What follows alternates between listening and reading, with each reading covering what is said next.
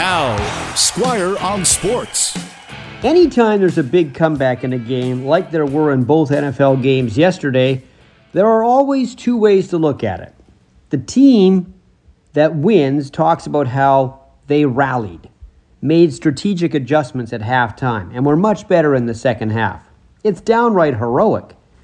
But supporters of the team that lost the lead and in turn lost the game use less heroic words like choke and gagged they got too complacent, or they played too safe, or they did too whatever. Give both the LA Rams and Cincinnati Bengals credit for coming back to win and making the Super Bowl.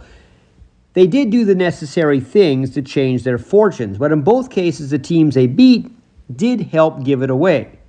Now, San Francisco blew a fourth quarter lead to the Rams. That's not nearly as shocking because it's Jimmy Garoppolo and Kyle Shanahan. Kansas City losing after leading 21 3 in the second quarter against the Bengals. Now, that was shocking.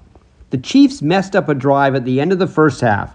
Instead of kicking a field goal with five seconds left that would have given them a 24 10 halftime lead, they decided to throw a pass, not to the end zone, but outside the end zone with no timeouts left. It was a bad call, and Patrick Mahomes should not have thrown the ball. He should have seen it was too risky and just thrown it out of bounds and still have time on the clock for a kick. Then in the second half, a defensive adjustment by Cincinnati seemed to turn Mahomes into Jimmy Garoppolo, who can go from being good to bad in the blink of an eye.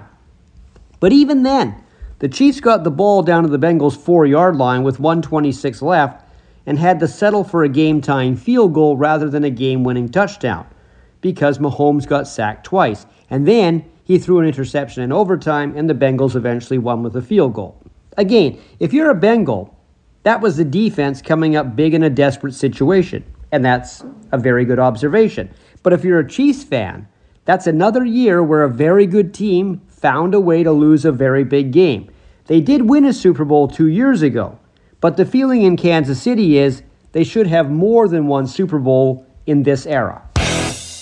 Squire on Sports on 980 CKNW.